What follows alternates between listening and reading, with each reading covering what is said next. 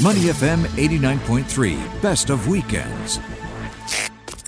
A new study has come out. It's called the Doing Good Index 2022 uh, by the Singapore, uh, uh, looking at the health of the Singapore social sector. And it has come from the Center for Asian Philanthropy and Society. Joining us now is Dr. Ruth Shapiro, who is the co founder and CEO of the Center for Asian Philanthropy and Society, to talk to us about who's giving, who's not, who's cheap, who's generous. Ruth, what does it look like? Any surprises in this new index that you've come up with and, and who the good folks are around, the, around our Asian neighborhood? Well, thank you for having me. Our study, um, first of all, CAPS, the Center for Asian Philanthropy and Society, is based in Hong Kong. But this study looks across, and we work across 18 Asian economies. So, so that's 16 countries, plus Hong Kong and Taiwan. And this study focuses on them. And mm. let me just explain it's not so much who's generous and who's not. Okay. Um, it's really about the kind of infrastructure that allows generosity to be um, more effective, more scaled, more impactful. So I just want to start by explaining the difference between charity and philanthropy. Hmm. Charity is when you see maybe a beggar on the street and you, you feel bad and you give them money and it's a kind of a human tendency to help someone who needs help in the moment. Philanthropy looks for more systemic changes. So why is that beggar in the street? What kinds of issues do they have? Is it mental health? Is it food scarcity? And you try to solve the root problems. So our study is really looking at the institutions and infrastructure that allow for better philanthropy. Okay. Um, okay. So um, what do we know? Well, COVID did not excel, did not create any new trends, but it accelerated a number of existing trends. Some of them were good, like um, the use of online tools, the use of um, uh, providing services. We know a lot of kids used, you know, their computers to go to school, and all of those um, technical fixes, if you will, got better during COVID. Um, also, what happened that was good was that communities came together to really help. Mm. But mostly, bad trends were accelerated. And I'm talking about um, the disparity between the rich and the poor. You know, during COVID, the rich got a lot richer, and unfortunately, the poor got a lot poorer. Yeah. Um, and th- also educational disparity. Those kids who could sit in front of a computer, who could get tutoring, whose parents were well educated, they weathered the storm. But those kids who didn't have access to computers, whose parents were working or were not as educated, they are set back by years. Mm. So these disparities increased. And what we know is that we really need some new solutions, some new thinking, some new innovations. What we have, what we were doing up to COVID was not really working that well anyway. And now that we're coming out of COVID, we need to come up with some new solutions. So this doing good index provides somewhat of a toolkit or a mm. roadmap to how to do that. Nice. So, So, if I if I do want me understand, uh, uh, sorry, uh, Doctor Shapiro. So if I understand what you Yeah. said there, uh, you know, COVID accelerated that rich poor divide and, and really shone a light on Right. the disparities, the economic disparities. And so you've come up with this wonderful Doing Good Index 2022 to see how we might address some of those economic disparities. And I'm Right, interested to see right there that Singapore scores near the top at this Doing Good Index. So maybe you could tell us how and why Singapore's at the top of this Doing Good Index. What are we doing right? That, that, thank you for that question.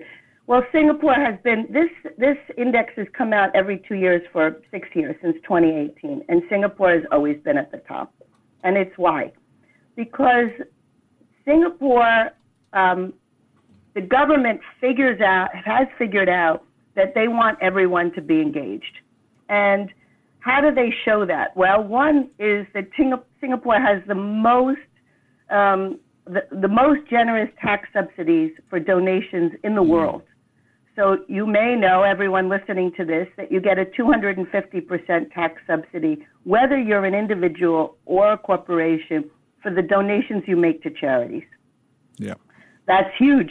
Yeah. That's so much bigger, and there's no limit. Is that bigger So than other there's no other countries? Sorry, Ruth. Is that bigger than other countries in the region? What, how does that compare to uh, Malaysia, Indonesia, Hong Kong, whatever?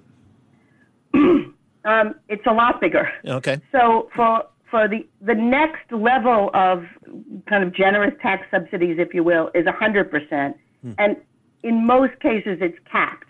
So, for Oh. example, in Hong Kong, you can get 100%, but only for a certain portion of of, of your giving of your income. Hmm, hmm. Um, whereas Singapore, there's no cap. Nice. So Singapore, and and why is why are tax incentives important? Well, you know, Singapore has a lot a very low tax rate anyway. So, what why does it matter? We think it matters because taxes are a way for the government to signal hmm. we want you to do this. We're incentivizing you to do this. We're putting our money where our mouth is, so to speak. So we're giving you reasons to engage in this way, to donate.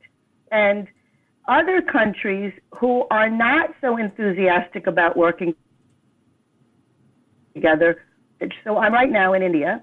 India only gives a 50% subsidy and it's capped at 10%. Wow. So what is the message that the Indian government then is sending to people about wanting them to donate? Yeah. Very different than the message from Singapore. Yeah. yeah. What else does Singapore hmm. do? Singapore has created organizations like the National Volunteer and Philanthropy Center, NVPC. Temasek has Singapore Cares. So there are ways in which to get the Community Foundation of Singapore to get everyone in effect involved, all portions of society. And we believe that what, what we really need is there, the problems are so big that it's not that the government or the private sector or you know the nonprofit or, or social sector can do this on their own. They cannot. We need to work together. So what else Singapore does well is it has created ways for collaboration across sectors, and very few other countries have been able to do it as successfully. So to add to that, Ruth, so as I understand it, we've set up this infrastructure, wonderful tax incentives to donate. So the big question is, are we? Are we using these tax incentives? Are, are Singaporeans giving, donating, being philanthropic in their donations compared to other countries? Where, where do we rank there? Do we have any evidence or data on that? Um, it, well, we do know that when the tax incentives, when it was first put up to 250% during the global financial crisis, um, giving went up way up, and now it's somewhat plateaued. Um, I think that I, we we don't have the answer to that. There's another study that's done by the Charities Aid Foundation, which looks at individual giving. Um, and Singapore does well there too.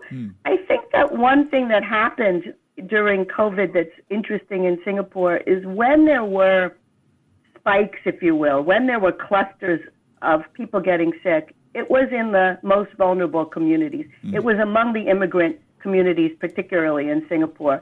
And what we saw looking in at Singapore was an incredible stepping up to the plate by the nonprofit organizations, by government, by community groups, and by just citizens on the street. Some of those trying to get into the Orchard Road store right now, um, essentially trying to help um, and realizing what what I think COVID did really well is it, it really illustrated how we're all in this together. Um, you are only as strong as your weakest link. So when the, the, the, the most vulnerable in those immigrant communities got sick, it wasn't it, it, it put everyone at risk. And so I think that that realization really mattered, and people and organizations stepped up in a, in a very admirable way. Ruth, uh, the the index also helps uh, philanthropists, uh, philanthropists, policymakers, researchers, uh, social delivery organizations uh, understand what what levers can be pulled. And you just talked about the taxation one, for example. um, it's my impression that that Europe, much of Europe, and North America are still generally perceived as being much more philanthropic than countries across Asia. What do you think it will take? What will what impact will the index have to have um, uh, across Asia? And I know it's not a it's not a monolith in terms of countries and attitudes, but but what what else can be done to promote philanthropy, to promote deep giving? Uh, and sustained giving um, outside of a few billionaires who give to local universities and that sort of thing? Well, we do look at actually attitudes because there are a number of questions on the index that kind of look at how societies embrace or not philanthropy. And um, the, the rule of thumb is that the, that, that philanthropy in the United States is equivalent to 2% of the country's GDP. Hmm. And there's no reason that any Asian economy can't get to 2%. Why not? There's plenty of, um, I mean, Asia is an extraordinarily dynamic economic uh, area. And even though we've had a setback to the pandemic, we're now coming back in a, in a, in a, in a really exciting way. So there's no reason we can't get to 2% or surpass 2%. Hmm. But the type of philanthropy in Asia is different. So um, in Asia, uh, philanthropists, be they the person on the street or companies or wealthy people, tend to want to work aligned with government priorities. So they want to work on education, on healthcare, on environment. They look to the government, and the government says, okay, these are our priorities, and then they want to, in effect, get on board with that. So mm. the role of philanthropy in Asia is a little different than in the United States and Europe. It's meant to pilot new innovations, very much so, and it's meant to cover those gaps where the government just doesn't have the reach. Um, that's why during COVID, these nonprofit groups and philanthropy played such an important role going into the immigrant communities. So, what do we need to do? We, we need to figure out how to collaborate more. So, um, philanthropists need to work with organizations and work through companies. One of the differences in Asia between a lot of philanthropy and um, uh, in the West is that it's it's routed through companies through CSR. Mm. But I would say that for the retail person, and, and, and, and we just you you and your colleague were just talking about being online. Crowdfunding is a way that uh, that's really taking off in the region. Mm-hmm. That is paying through the internet, right? Um, seeing a cause or an organization and donating small money. But when a lot of people donate small money, it adds into a lot of money. Um, and that is something that is very much happening in Singapore and around the region that for, for, for everyday people, crowdfunding is becoming more and more popular. And that's great. Yeah, absolutely. Yeah. Um, Ruth, where can folks uh, get more information, maybe even see uh, the Doing Good Index 2022 that you put together? How do they get in touch with you? Well, um, our website is caps capscaps.org. Um, the index itself is on is available for free, of course.